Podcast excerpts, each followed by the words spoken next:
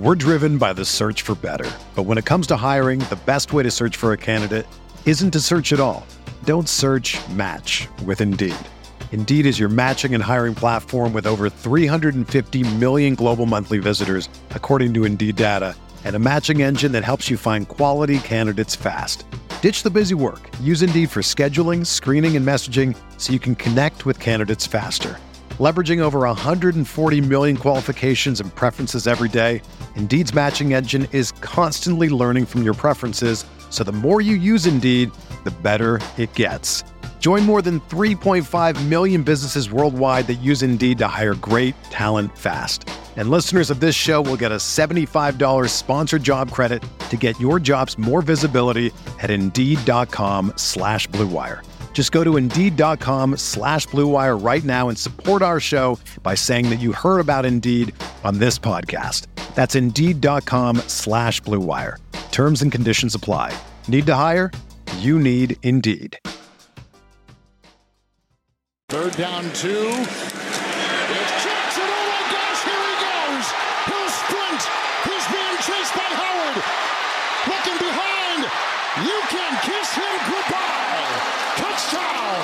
Third down, 2. It's Jackson. Oh my gosh, here he goes. He'll sprint. He's being chased by Howard. Looking behind.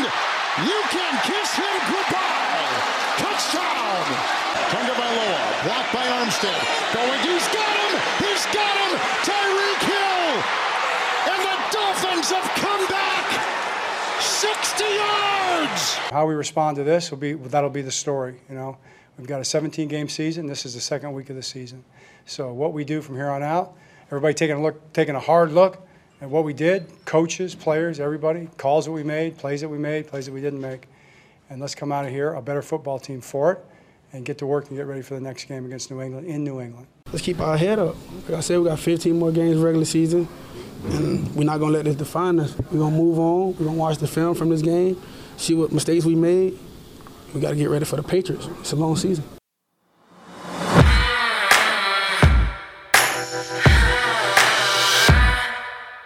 You know, what if we told you that the Ravens put a 38 spot up on the Miami Dolphins in Week 2 with over 470 yards of total offense and lost? That's exactly what happened inside M&T Bank Stadium on a Sunday that we will not soon forget. Welcome into the Ravens Vault podcast. I'm Bobby Trossett alongside Sarah Ellison and partner. This one was there's epic collapses. And then there's this. I don't really know what to specifically say about it description-wise, but all I know is that it's not going to be a fun week in the film room for the Ravens. Well, I know that some people are using the adjective embarrassing. My adjective is just unreal because, you know, I was thinking to myself, I was like, I don't know if I've ever seen the Ravens do this. And then here comes the stats. And I haven't seen the Ravens do it before because it was the largest blown lead by the Ravens in franchise history. They were up 35-14 in the fourth quarter, Bobby. They are up by 21%. So, you know, there's a bunch of different statistical analysis, you know, websites going on. In that fourth quarter, the Ravens had a 98.7% win probability. I think the stat is something like 117 teams in that scenario have won. Like it's just over a very large amount of time. I mean, it's just absolutely unreal what we just witnessed. And it's so incredibly frustrating because you see how well Lamar Jackson was playing, putting up an MVP type performance.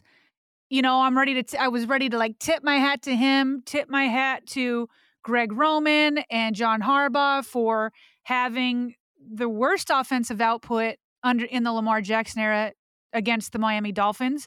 And Miami, they did come out with the same plan of attack. They were blitzing and blitzing heavy. And Lamar, Greg Roman, the Ravens offense, they had an answer. And then all of a sudden, in that fourth quarter, the wheels came off, mostly on the defense, and we'll definitely get into there, but also even the punting and kicking wasn't great on special teams. The offense couldn't convert on anything. It couldn't drain the clock. I mean, it is a team effort to give up 21 points in a single quarter.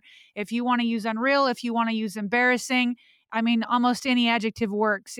I just can't believe what we just saw. It was, I think you bring up a good point. It wasn't just the collapse from one phase. It was all three phases, if you could, you know, if that makes sense. And you need all three phases to win a football game. And just to be clear, too, this matches the Ravens' largest blown lead in franchise history. This has happened once before.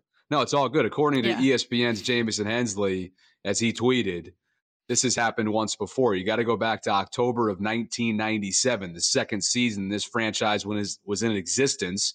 They lost to the Steelers 42-34 after leading by 21 points. Well, as we both know, they were up by 3 touchdowns, 21 points in the fourth quarter. And it was a fourth quarter led by Tua and the Dolphins, Sarah. 28 total points. And they just had zero answer. Let's begin with the defense, though, because, you know, before we even dive into this conversation, we do have to acknowledge that both Marlon Humphrey and Marcus Peters were on pitch count, respective pitch counts today.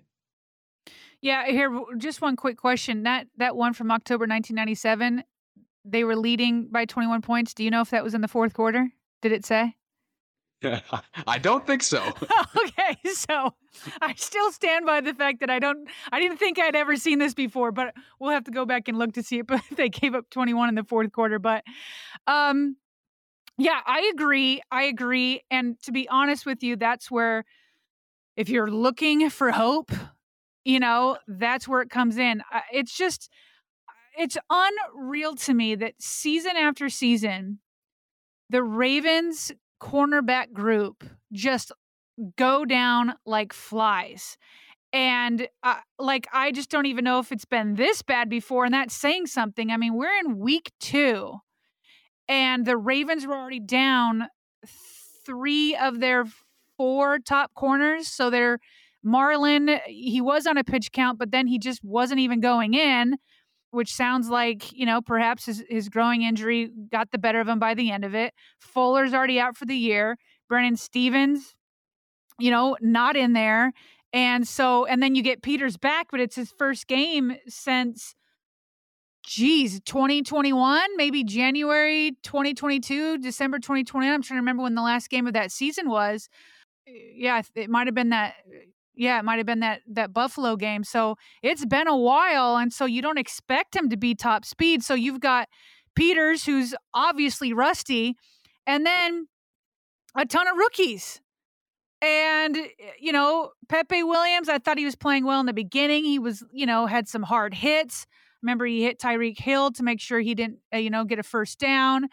But then it just all fell apart. I think the worst moment, Bobby, was when Tyreek Hill was left wide open on his final touchdown. And you watch the replay, and Jalen Armour Davis was defending it like it wasn't his man, like he was expecting to release Tyreek Hill to the safety, but there was no safety there. And then afterwards, Marcus Peters was having some words with the rookie Kyle Hamilton, and Kyle Hamilton's in the classic, we've all done it, like putting your hands up and shrugging your shoulders like, wait, that wasn't me. And he's like trying to defend himself or whatever. But listen, it's a massive miscommunication, whoever it was, between Kyle Hamilton and Jaylen Armour Davis. And then even when it wasn't miscommunications, I mean, look, this is week 2. Armour Davis, a 4th-round pick, has to go up against the highest-paid wide receiver in the league in Tyreek Hill. He gave up another touchdown to him. I mean, it's just – it's unreal. So the point that I think you were trying to make, Bobby, is that we do need to point that out, because you'd like to think Peters is going to be ascending if Marlon can get healthy, if you can get these rookies, you know. They just got to keep learning. And Brennan Stevens has got to get back. So, I mean, that's really in the secondary. Your hope is that the rookies can learn and the other guys can get healthy. But the way these guys are getting injured, it doesn't leave a lot of hope that suddenly they're going to start getting healthy and then stay healthy. We're also assuming that a guy like Marcus Peters is going to come back. Well, I know we're not assuming this, but it sounds like we are until we address it right now, that he's going to come back 100%, which certainly isn't the case. he got burned today pretty badly by Tyreek Hill as well. So, you know, there's a reason why both he and Marlon are on pitch counts. And I think we have to keep that in mind as these guys get back on the field and are asked to be every weekend, you know, starting caliber cornerback. So to me, the biggest concern from today, defensively wise, Sarah, is the lack of communication and miscues, because we saw that play out week in and week out for 6 straight weeks, probably more, honestly, 6+ weeks at the end of the 2021 season. Yeah. And while Miami has some perennial playmakers, some explosiveness for the ages in Tyreek Hill and Jaylen Waddle, of course, guess what? Every single team, all 32 teams, have playmakers. And so if the Ravens can't figure this out communication-wise on the back end, that's going to be a problem. And you're right, Jalen Armour Davis, he thought that this was going to be a dump-off opportunity from him to a safety and Tyreek Hill, and there was just no one there. Tyreek exposed this defense today, and it was flat-out ugly to the point where you're asking yourself, you know what? While we can certainly identify that fourth quarter, fourth and short decision that John Harbaugh and I'm sure his analytics team up in the booth made to go for it, and then obviously it was a turnover on downs, and that was a huge swing, huge momentum swing towards Miami in this game. I can also see why, and he often talked about this last year when they were so bare bones defensively, but Sarah, I can see why maybe he was avoiding bringing the defense back out there, because he knew they were sucking wind and they had absolutely no answer for what Tua and the Dolphins were throwing at him. None. And Bobby, after the game, John Harbaugh was asked by the media, you know, is the miscommunication due to the rookies here and there? Let's listen to his answer. It didn't look like he was wanting to give any excuses. That's the issue. I mean, you know, never did you think we're going to have that many balls thrown over our head. I mean, that just can't happen. That's not okay. I don't care who's back there, what they're doing. Those are the plays that cost us, you know, those plays will cost you a game when you've got a lead like that. So, you know, you can't have miscommunication. You can't have a guy running the post behind cover three. Those kind of things can't happen. All right. So Harbaugh clearly not happy there, not giving excuses to the rookies. I mean, it's tough matchups, but as he said, to like, let it just get over your head, you know, you just can't let that happen. So he's got to go to work. Mike McDonald's got to go to work. Secondary coaches got to go to work. I mean, they have some teaching to do. They have some teaching to do, and hopefully they can get healthy. And also, Bobby, though, this is probably more surprising to me. Listen, like you said at the top, if you had told me that the Ravens put up 38 points, okay, I'm like, okay, that's a win. That's a win. Even though I knew that there was some injuries going on in the secondary. What I thought could compensate for that, Bobby, was this defensive line. This defensive line who has been what everybody's been talking about since the summer. The defensive line that, like, I mean, just drilled Joe Flacco time in and time again last week against the Jets. And then it's just like, where did they go? Where did they go? Where is this veteran defensive line? I mean, obviously the Jets' offensive line was beat up in a bad sort of way. The offensive line for the Dolphins were a little bit beat up too, not as much. But it's like outside of that one sack from Justin Houston, there were no other sacks. I think there's a total of, quarterback hits? 2, but one of them is the sack. The other one was from Justin Matabike. It's like this defensive line is supposed to help its secondary out a little bit by making Tua uncomfortable. And that just did not happen today. And I look forward to going back and watching the tape, because that to me, okay, I get it. You're missing all these corners. You're going to, you know, you get it to a certain extent. But, like, where is the pressure, Bobby? All it did, their lack of presence, especially down the stretch in the second half, was further expose what we already knew was a problem in the secondary, you know? Mm-hmm. And so, yeah, you're right. We were tweeted that within the last couple minutes or so as we taped this, that folks wanted to address the lack of pass rush. And while the big headliner here is the secondary and the explosive plays that they let up and having no answer for Tyreek Hill and the miscommunication and all that, certainly in the same vein, in the same conversation needs to be the inability to even remotely bring pressure on Tua down the stretch. The dude was in there surveying the field, Sarah, and all he had to do was make pretty easy, not even quick decisions. Yeah. And Bobby, we said this in the preview, in our preview.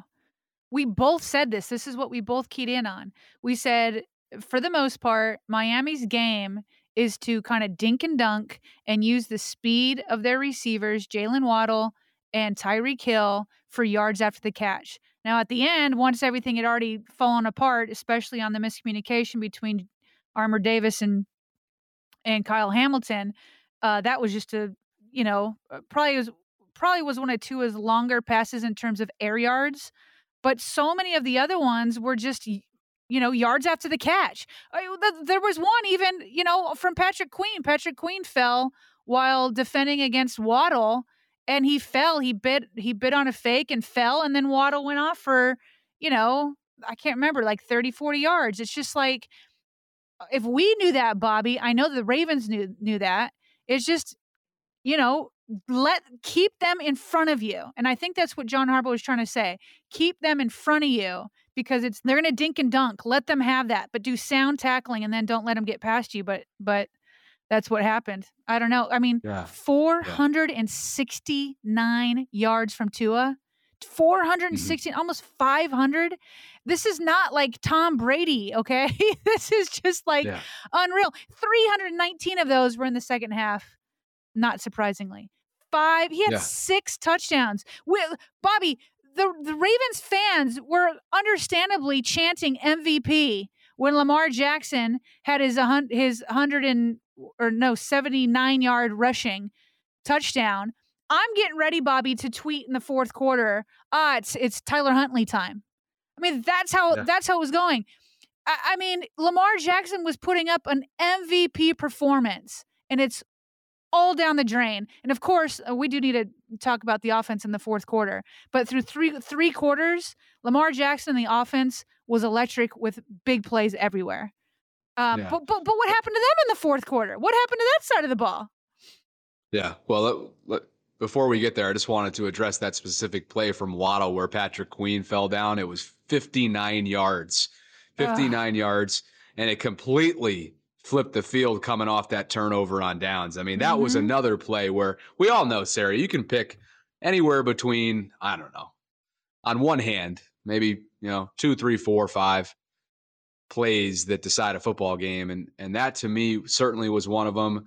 The turnover on downs in the fourth quarter where John Harbaugh elected to go for it was another. And you can always count on one hand typically. But yeah, to shift gears now, Sarah, the problem that I'm seeing right now, and this goes back to the first half too, as electric as the first half was, this was somewhat of a problem in the first half too, and that is the inability to cash in on these short yardage situations. They are not getting enough push up front. No, they are not. It's this one, listen, you can predictably, all right, let's break this down. The Ravens' identity is supposed to be bully ball. Okay. So it was so clear from the beginning that there was no push on the offensive line. I don't care if it was Justice Hill out there, Kenyon Drake out there, Lamar running. I mean, the Ravens had to rely on, you know, trickery on the 4th and 1, a direct snap to Mark Andrews to convert the only 4th down that they did convert. The other 2, they did not convert. Then the only other really big play in the rushing game was, again, a creative play from Roman where there was a double motion with both Mike Davis and Devin DuVernay. And so they both the Dolphins bite on that double motion. And Lamar keeps it on the read. Excellent design, great execution. Lamar runs it down there. So my point is the one time they convert on 4th and 1, Roman got creative. Then the other big rushing play, Roman got creative. So then it comes in, all right, what about all these other times where the Ravens, they missed two conversions on fourth down? And let me look up the third down conversions. Ravens were only 3 of 10 on third down at 30%. So you're both basically at 30% for third and fourth down efficiency. Can't happen. Okay, so here's the question. Should Greg Roman have been stubborn on these other plays, these other third and fourth and ones, while running when he totally could see that there's getting no push? All right, fair enough. I agree. Maybe there could have been more. But let's get down to this. Any team, even if you're a team whose bread and butter is not the rushing attack, if you're third and one and fourth and one, most teams are running in that situation. So can you get creative here and there? Sure, and Roman did. Should he have been more creative in more situations? And that's a fine argument, but at the end of the day, converting on third and one, converting on fourth and inches by running, that's foundational. Yep. That's foundational even if you're not a run-first attack. You've got to be able to do that. And listen, I got to go back and watch the tape. I have to. I'm going on film study this week. So I'm going to go back and look. And yes, the running backs can get better. Sure, Roman could have been more creative. We saw him, I thought there was a lot of creativity there. But at the end of the day, if you think you're going to be a successful offense and have to ask your coordinator to come up with something creative on third and one and fourth and one every single time, you got bigger problems. How about this then, along those same lines? If you're a fan out there within Ravens Flock Nation, I'm looking right at you when I say this. If you're calling out or criticizing Greg Roman this week, leading into week 3, coming off this loss, come on. What are you even saying? Right? He is not the guy to go after. And Sarah, I think you just put it perfectly for why he's not the one who should be targeted all throughout the week. Was he perfect? No. Was he the reason they lost? Absolutely not. His offense hung, and I guess you could put the Devin DuVernay touchdown aside.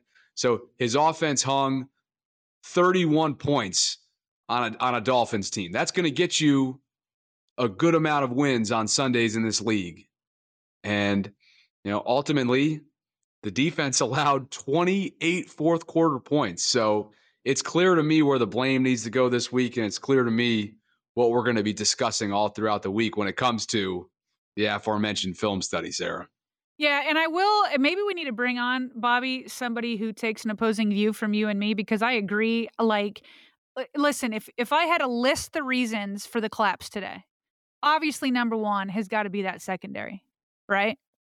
Hands down. Number two, without question. Yeah, number two, I'm going to put no pressure on the defense, okay? Number three, I'm going to say the lack of run game, because I think the lack of run game plays into not being able to convert on third and fourth down. And then after that, I'm going to Roman.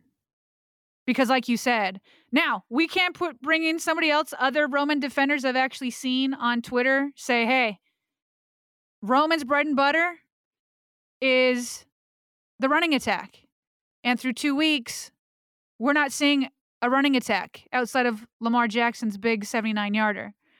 So if he can't get the running attack going, they say, then what do we need Roman for? So, all right, let's bring somebody on that has that point of view, and let's debate it, because I think I don't want to fake you and me. I don't want to fake a take just so that we can have a fake debate about it. I just want to be able to say, I know that's the concern out there. I don't agree with it. And so I'm happy to have somebody on that may disagree. I saw Cole Jackson being one who said, well, maybe there's food for thought here. So maybe we'll give that guy an invitation this week. All right. Yeah. I mean, I'll be alarmed when J.K. Dobbins and Gus Edwards are in the backfield and they're putting out outputs like today. That'd be a problem. Yeah. Then I'd start to really question and open this up for some conversation internally within my head about Greg Roman and his scheme and the lack of attack. But, to me, while it was nice to see, some flashes and pops from Justice Hill and I'm not sure, you know, Kenyon Drake, it's hard to truly measure Kenyon Drake and Mike Davis coming off of today. But I mean, even J.K. Dobbins with this offensive line, I saw Kenyon Drake like went to hit a hole hard and it was gone. He just bounces off an offensive lineman. Even Patrick Ricard, I'm trying to remember in the fourth down when the Ravens were trying to drain the clock, I can't remember who had the ball, but Lamar handed it off and whoever was the running back had nowhere to go because even Patrick Ricard the guy he was blocking got free of Ricard and got the running back in the backfield. I mean, and Ricard was on the injury report all week. So, I mean, who knows what's going on there. But I'll tell you what, Bobby, I'm ready to see a little Nick Boyle.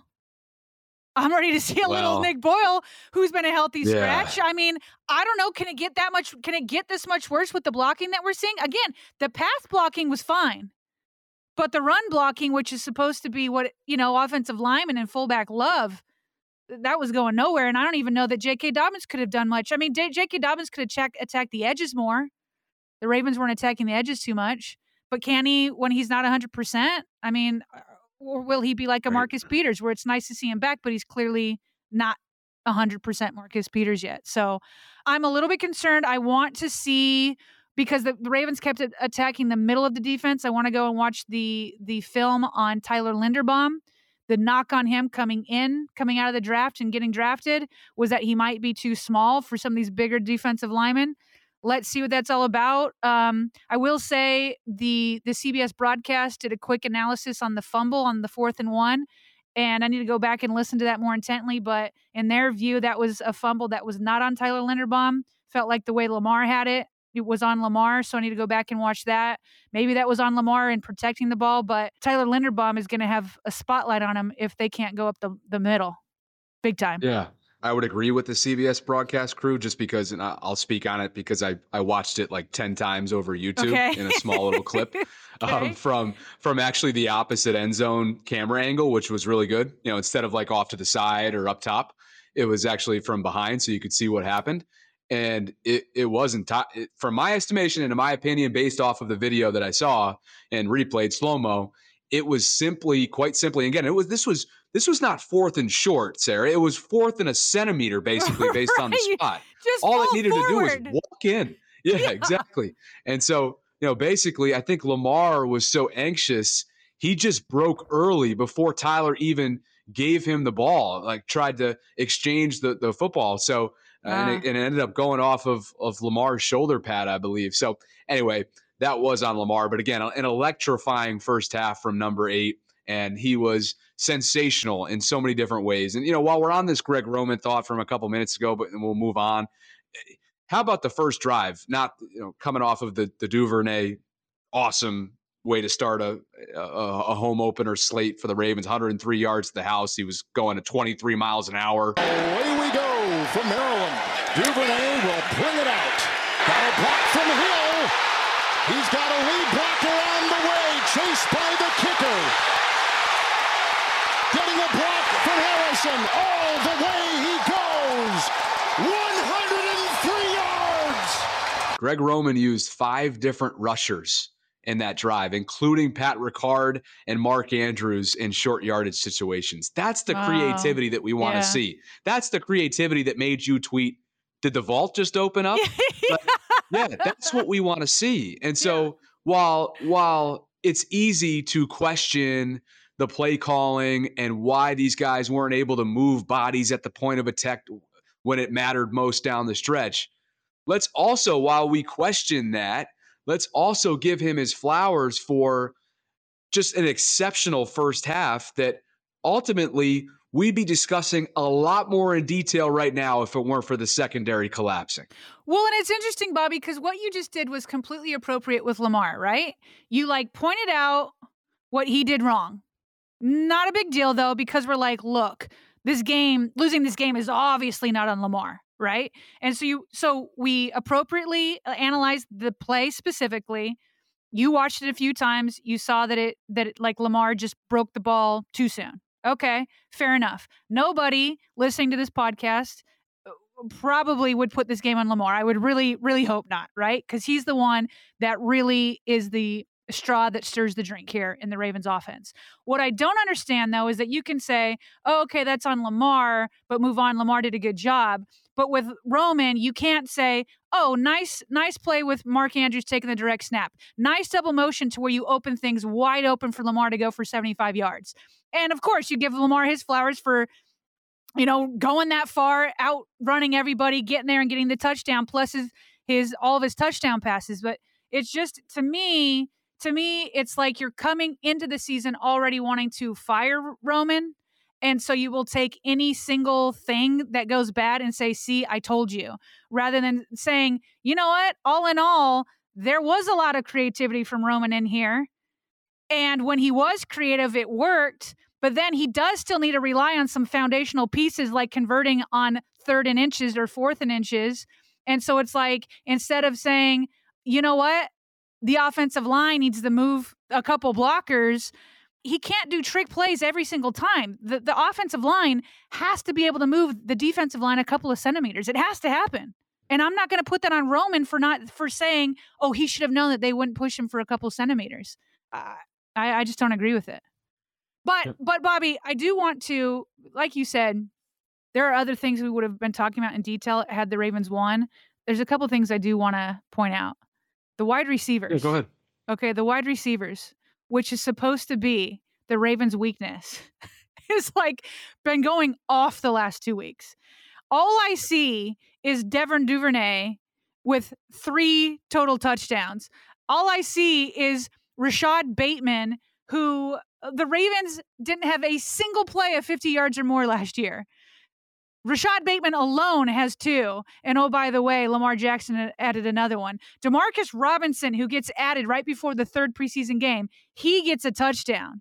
Like, this is supposed to be the weakness of the team, but they are showing up and just balling out. Devin DuVernay did not finish this game because he was in concussion protocol. He was held out after, yes, hauling in a catch, a tough catch, and being concussed while doing so. So that's something to monitor throughout the week. Hopefully, I don't know, in terms of protocols, we're going to have to talk timeline this week, Sarah. I don't typically know whether or not he would miss an entire week of practice in the protocol, depending on how severe of a concussion it is. But that'll be something to watch. You know, Sarah, with Bateman on that 75-yarder, not only was he elusive, but what about the straight line speed? I wasn't aware of that to that extent. His get out of the way mentality. I mean, that was big time. That was big time. And correct me if I'm wrong, I think Xavier Howard was in coverage on that.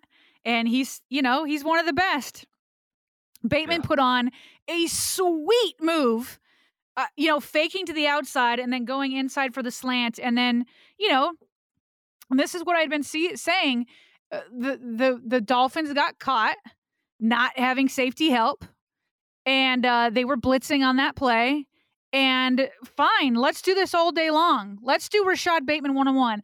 I had said on several shows over the offseason, and I think I said it on here, that one of the keys to beating the blitz is get Rashad Bateman in some one-on-one situations and just let him do his thing. And that worked. That worked today. That worked. Not only on that 75-yarder, but Bateman ended up with 108 yards on four catches. Mark Andrews, great game. Nine catches, 104 yards. Hey, Isaiah Likely. Hey, slow improvement, right? He had a bad game. There were no, that I can recall. By the way, my broadcast did go out from about the last drive of the 2nd quarter to halfway through the 3rd quarter. NFL Sunday Ticket is one expensive ticket, and they've got to get it together. That's 2 weeks in a row where they've had issues. So unless I miss something, I don't think Isaiah Likely had any holding calls this week. No. And he had, a couple passes. There was one that was a little high to him. In that 4th quarter that would have been, I think, would have obviously helped in that 4th quarter had he reeled it in. It was the one where it looked like there was a flag, but then the refs, pulled it up anyway. It was a little high. Would love to have seen him convert that, but he definitely improved. Just a really good game from the receiving core all around. We're driven by the search for better. But when it comes to hiring, the best way to search for a candidate isn't to search at all. Don't search, match with Indeed. Indeed is your matching and hiring platform with over 350 million global monthly visitors, according to Indeed data, and a matching engine that helps you find quality candidates fast. Ditch the busy work. Use Indeed for scheduling, screening, and messaging so you can connect with candidates faster. Leveraging over 140 million qualifications and preferences every day, Indeed's matching engine is constantly learning from your preferences, so the more you use Indeed, the better it gets. Join more than 3.5 million businesses worldwide that use Indeed to hire great talent fast. And listeners of this show will get a $75 sponsored job credit to get your jobs more visibility at Indeed.com/Blue Wire. Just go to Indeed.com/Blue Wire right now and support our show by saying that you heard about Indeed on this podcast. That's Indeed.com/Blue Wire. Terms and conditions apply. Need to hire? You need Indeed. Hey, it's Kaylee Cuoco for Priceline. Ready to go to your happy place for a happy price? Well, why didn't you say so? Just download the Priceline app right now and save up to 60% on hotels. So whether it's Cousin Kevin's Kazoo Concert in Kansas City, go Kevin, or Becky's Bachelorette Bash in Bermuda, you never have to miss a trip ever again. So download the Priceline app today. Your savings are waiting. Go to your happy place for a happy price. Go to your happy price, Priceline. I'd like to go back to the cover zero discussion because that's another thing we would be talking about if it weren't for the way things shook out today because of how much we discussed this in the days leading up to this. The Ravens had an answer for cover zero. I stand corrected. Yeah. While I was right on my prediction, not the score, but the you know the ultimate winner of this game, it was for the wrong reason that I gave. You know, I said until Baltimore proves that it can handle cover zero. Against these, explosive playmakers on the outside when it comes to DBs and blitzing and a bunch of different looks, then I'm not going to pick them. Well, they had a plan to Harbaugh's credit, to Lamar's credit. They got the ball out quickly. They were prepared. And so, again, while something told me that the Dolphins were going to be able to put up points, I don't know why. And by the way, I don't like to be correct on this. Let me just make that clear. Right. So I just wanted to hold myself accountable on why I predicted this. It was not because the Ravens had no answer for cover zero. And I think that bodes well in the future because as we saw, it's a copycat league, Sarah. We saw it at points last year after that Thursday night football game. Other teams were giving them similar defensive looks. Mm-hmm. Yeah. And he didn't, I mean, obviously he didn't have a lot of time to like prove that wrong after he was knocked out for the season, but you're right. But I don't have the stats for the whole game, but Next Gen Stats had it through the first half. It said the Dolphins blitzed Lamar Jackson on 10 of his 13 dropbacks in the first half. So that's 77% of the time. So blitzed him on 77% of his throws, and they blitzed him on all three of the touchdowns. So Jackson versus the blitz in the first half. We'll see if they get out numbers in the second half. Maybe they already have him out. He only had 2.55 seconds to throw in the first half on those blitzes. 8 of 10 for 162 yards and 3 touchdowns. I mean, they figured it out. But to your point, Bobby, you hate, especially when you're covering one team, to be right when the Ravens lose. But I certainly gave you a hard time. I was like, you think the Dolphins are going to put 31 points? I think you had a 31-point prediction in there. I was like, there's no way they're going to put up that many points on the Ravens. And they did. They absolutely did. And, you know, you're not going to toot your own horn, but you saw something there. And, you know, maybe more of us should have seen something there with all the injuries in the secondary. And but I definitely thought the defensive line was going to help the secondary out. But well, I'll tell you what, Sarah, like, I won't toot my horn too much. Last night, I'm seeing that Marlon Humphrey is based on some conversations that I was having with some guys that sort of, I don't know, I was at the pool table. You know how the guys do it, right? We're all having a good time. Baltimore is a small town. Somebody knew Marlon. Somebody was chatting with him and had some doubts about his status today. That was completely bogus, though, right? Yeah. So I'm thinking to myself, damn, is Marlon... Are Marlon and Marcus going to be out? And I'm thinking to myself, okay, like, yeah, what went into my prediction was certainly the thought that they were going to be very, very thin in the secondary. But then both of those guys were active today, and I'm thinking to myself, oh, Sarah, this is not gonna, this is looking good, you know. But yeah, ultimately, I'm even more surprised by this outcome because of both of those guys playing. Now, obviously, they were both on a pitch count, so we'll see if their workload is increased little by little, incrementally, week in and week out. And by the way, you know, I hope fans aren't dragging throughout the course of this week. I hope they don't drag guys like Pepe Williams and Jalen Armour Davis too much, because they were tasked with a lot here in the early going in their career. And I thought both of those guys showed that they have good vision and the ability to read quickly and process information quickly. And they both laid the hammer down a couple times. So while they were certainly in the middle of some miscommunication situations, I thought Pepe Williams had the better game of the two of them. But again, I don't think we should overreact too much, because of one, the playmakers they were up against, and two, just how new this is for them processing at the highest level of football. So, Bobby, that brings me to, if you're ready for it, oh my gosh, I can't believe this. I put out a call while you're doing your live stream on YouTube for some questions for us to address. I'm always shocked, but are you good to answer some questions? Yes. Or was there anything else we want to get to? I'm just bringing it up now because there's lots of questions about the secondary. Bobby, I got in less than an hour, 101 questions. So maybe we'll come back, Bobby. Maybe we'll come back. Maybe when we try to have a guest on that maybe disagrees with us on Greg Roman, just to give a different voice out there, because I know there's a lot of fans that feel that way. And I just want to make sure that we're making them feel like, you know, that side is being heard. And maybe if we come back, we can answer a couple more of these questions. I mean, 101.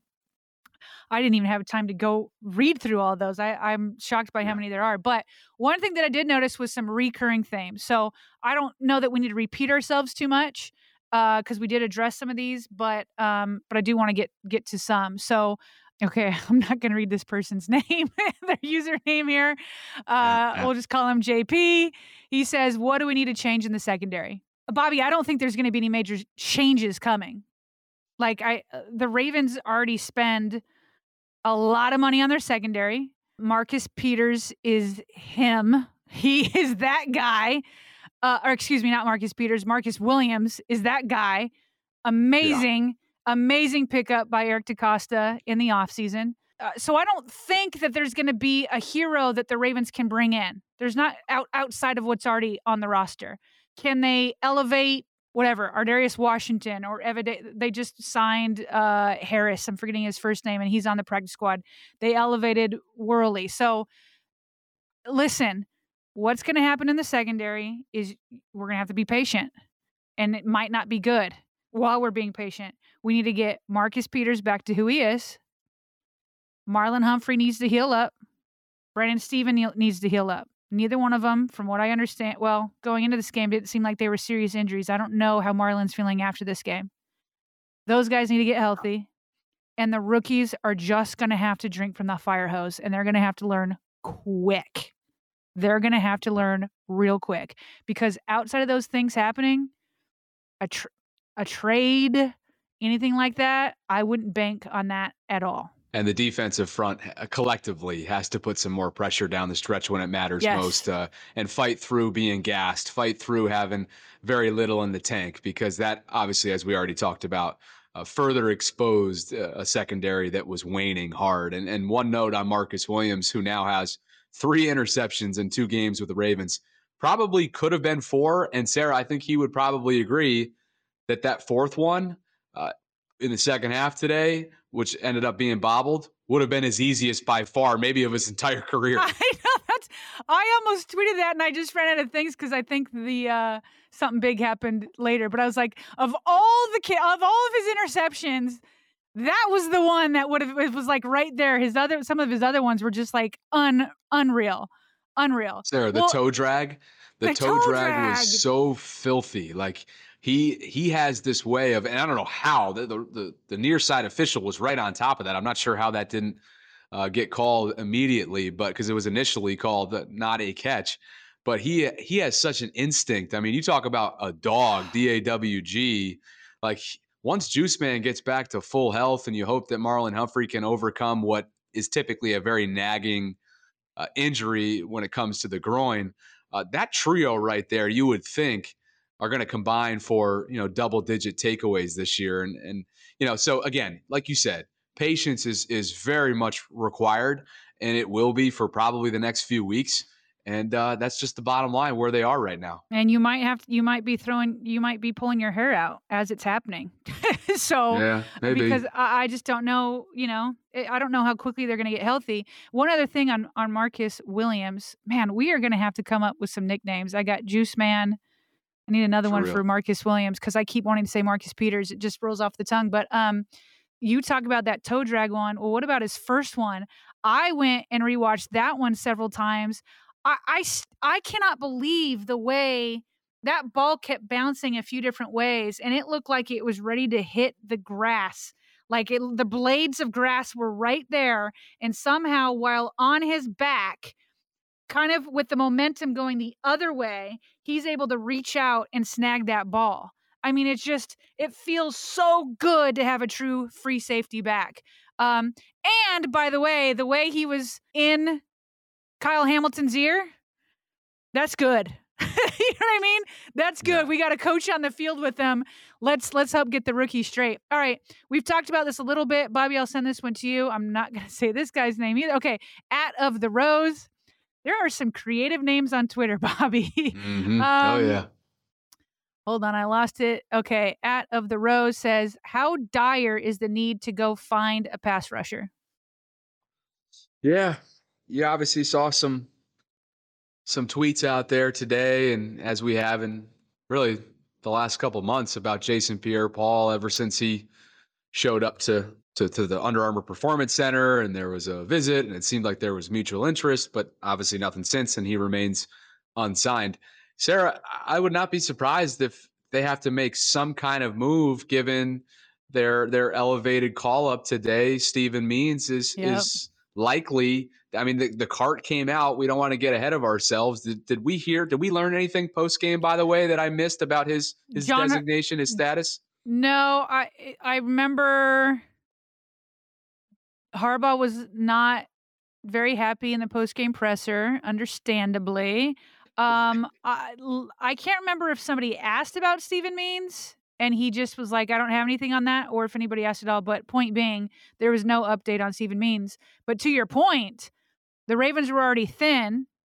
They just signed Stephen Means to the 53-man roster after spots opened up with Kyle Fuller and Juwan James going on IR. So, yeah. And the earliest Bowser can come back, still two more games until he can is even eligible to come back. Whether he'll be back week 5 or not, I don't know, but he's not eligible until week 5. So yeah, I think that's a place where they're going to have to make a signing. But again, I don't know if there's like a hero. I mean, JPP, maybe. Yeah, he's no hero. I mean, yeah, right. Exactly. I don't think he's any hero, but he certainly would be better than what they have right now. I mean, it's the thinnest group, Sarah, just got thinner. That's the moral of the story here. So, you know, while Tyus Bowser is absolutely an above average pass rusher, has proven to be throughout his years in Baltimore, and was having one of the best seasons of his career before he tore his Achilles down the stretch in January last year, to your point, it's not only several weeks away from his potential return, but it's a January Achilles tear. We've talked about this at length in recent weeks. Like, that is a quick ramp-up period for a guy who is coming back from such a significant injury. So I don't want to expect him to be the hero when he gets back. I'd rather temper expectations and bring in another body who, you know, can help this room out, because you're asking a lot of a second-year player in Adafe Owe, who I know some fans were tweeting out today, where was he? And certainly a lot of a guy who's on the other side of 30 now in the swan song part of his career, and Justin Houston, who in the same breath had an exceptional first half and was all over the field. But you just wonder, should he be on more of a pitch count at this point in his career, Sarah? And maybe he's not, because of the reality in the outside backer room right now. Right. And the only other thing, again, is kind of the same thing. You're going to have to be patient until the guys all get back. But the only other thing I could think of other than a signing at outside linebacker is we didn't see as much interior pressure as we did against the Jets. So we need Pierce to step up there. You know, Calais Campbell plays a little bit on the edge, but if he can bring it interior. And then Travis Jones, he practiced 3 times fully heading into this game. If he can do that again, then maybe he'll be back and he can maybe help bring some of that interior pressure. All right, just 2 more questions. Reynard Kruger, okay, asks, have you seen anything through 2 games to indicate either the run game or defense will get back? Okay, again, if we're looking for hope on the run game, okay. Number 1, patience. Ronnie Stanley coming back would help. Maybe you can do some left-handed running. And then Dobbins coming back, obviously not his first game, but maybe by mid-season, he's got more speed. You can attack the edges a little bit more. I didn't feel like the Ravens really attacked the edges too much today. Perhaps Nick Boyle, is Pat Ricard going to get healthier? I mean, they just got to make some room for him. So have I given up on the run game? Not yet. There's too many pieces lacking. And I still want to see if Linderbaum can grow. And the offensive line hadn't been together very long, so I'm still going to give them time. So there's still some key pieces to get back. On defense, listen, the hope, if you need anything through 2 games, it's more like can they get people back? Yeah, because outside of that, it's been the preseason and these first 2 games where nothing has gone on in the run game outside of trickery from Greg Roman. Sarah, I just want to comment on the Nick Boyle discussion. I made a note of this earlier on because I saw your tweet, and you've said it a couple times now in recent weeks that you're very surprised by his healthy scratch status to start off the season. I'm not surprised. I think the Ravens told us this offseason maybe where this was headed with Nick. They drafted multiple tight ends, and now we're almost 2 years removed from that rainy night in Foxborough where, bless his heart, he had a horrific knee injury that's required, just like Ronnie, a very complicated rehab process, extensive procedures, multiple follow-up surgeries. I don't know that I'm confident based on what I saw last year, albeit a small sample size, of where he is at this point in his career. And I know full well that we're both in agreement that when he is healthy, certainly pre-knee surgery, that he is one of the premier all-around blocking tight ends. He's regardless of the injury, he is a team-first guy, an awesome human being. I have my doubts for where he is right now, and I think the Ravens may know it, and they might be telling us by their actions. So are you saying that, in your mind, we've hit, okay, he's healthy, in kind of almost in quotation marks, he's healthy in that you can't put him on the injury report, but he's not the same? Precisely. I've been talking to the beat reporters. We are our guys, asking them, hey, are we missing something here about the injury designation, the daily reports? Like, Is something nagging him? Is something bothering him? No, he's been a legitimate healthy scratch. Has he been limited sometimes just for veteran purposes and maybe a small little ankle thing here and there? Yeah, but nothing to really sideline him from contributing on game day. And that's what leads me to believe that, man, Josh Oliver is just, they feel like they're better with him on the field and that he's worthy of being a player on the 53-man roster come game day. And I don't want to overreact because it's been 2 weeks and we don't know specifically what Nick is dealing with, if it is something. But reading the tea leaves, it just feels as if, and based on what John Harbaugh said recently too, Sarah, that, I'm pretty sure you'll see him out there soon, but certainly not committing at all to utilizing him in this offense. And it's got me worried about Nick. Oh, well, that's depressing, especially for Nick Boyle. So I know. I feel bad for him. Because you know how much he wants it. He's been working hard. That's too bad. I hope I'm wrong. Yeah, I'm sure Nick Boyle hopes you're wrong. I mean, but yeah, you're right. You're reading all the signs and I've been the surprised one and you're not. And the results have shown what you've kind of been thinking. All right, last question from Checkmate. Could this be the end for Roman? Did you leave this one for me on purpose? I can go first. I don't think it is. I don't think it is the end for Roman for things that we've already said previously in the show. I will say this, though. I agree with the thought that Greg Roman is known and best for his rushing attack. And if the rushing attack can't get going, there's a fair argument to be made to get somebody else. At the end of the day, then again, though, I'm looking at this. 31 points. You got to take the 7 off for Devin DuVernay's return. 31 points.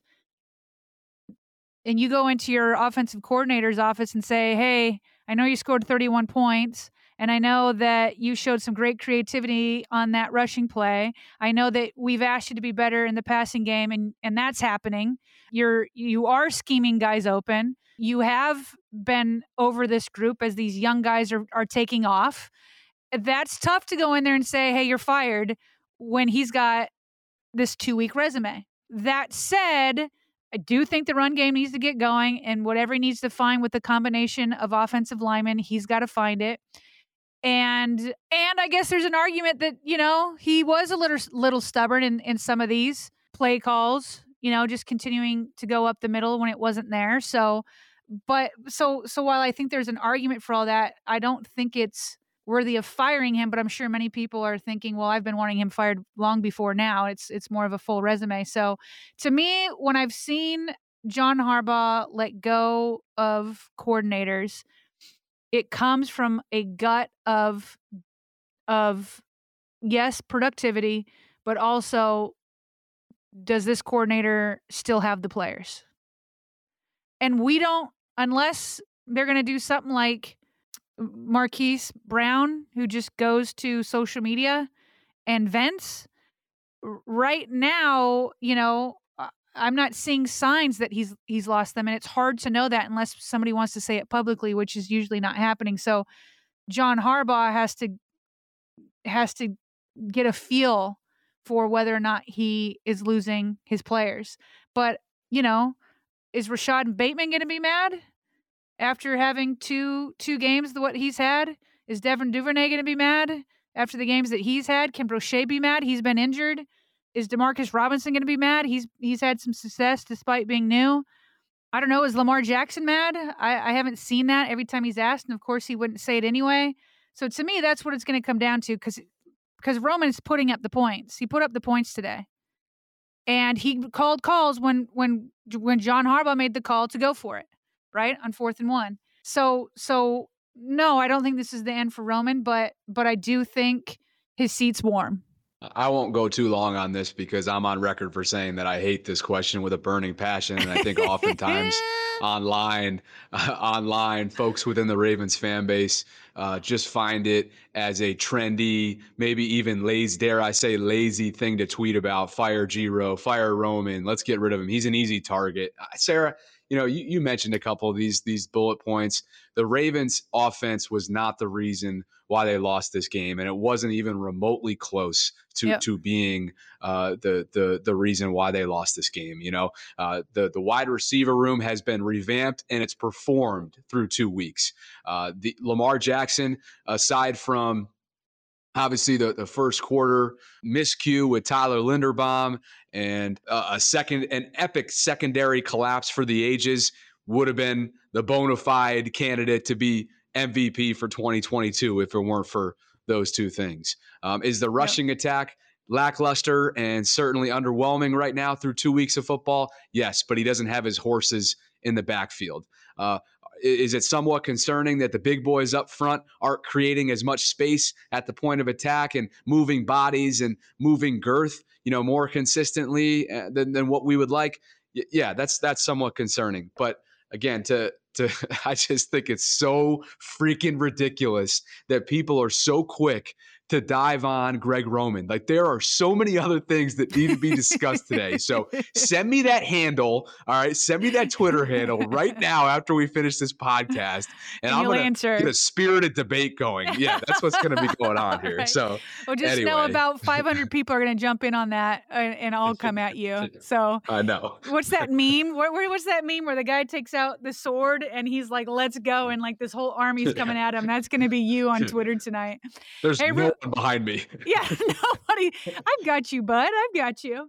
Although I'm just not interested in it anymore. It's just, listen, it just is. There's going to be no changing some minds. It's stale. It's stale. It's just, yeah, people are I mean, listen, I can be convinced based off of what goes on forward, but up till now, I'm not buying it. But real quick, Bobby, before we head off, a quick look around the AFC North. There were three AFC North 1 p.m. games. All three AFC North teams lost. Pittsburgh lost by 3 to New England, 17-14. Good old Joe Flacco. We're back to cheering him on.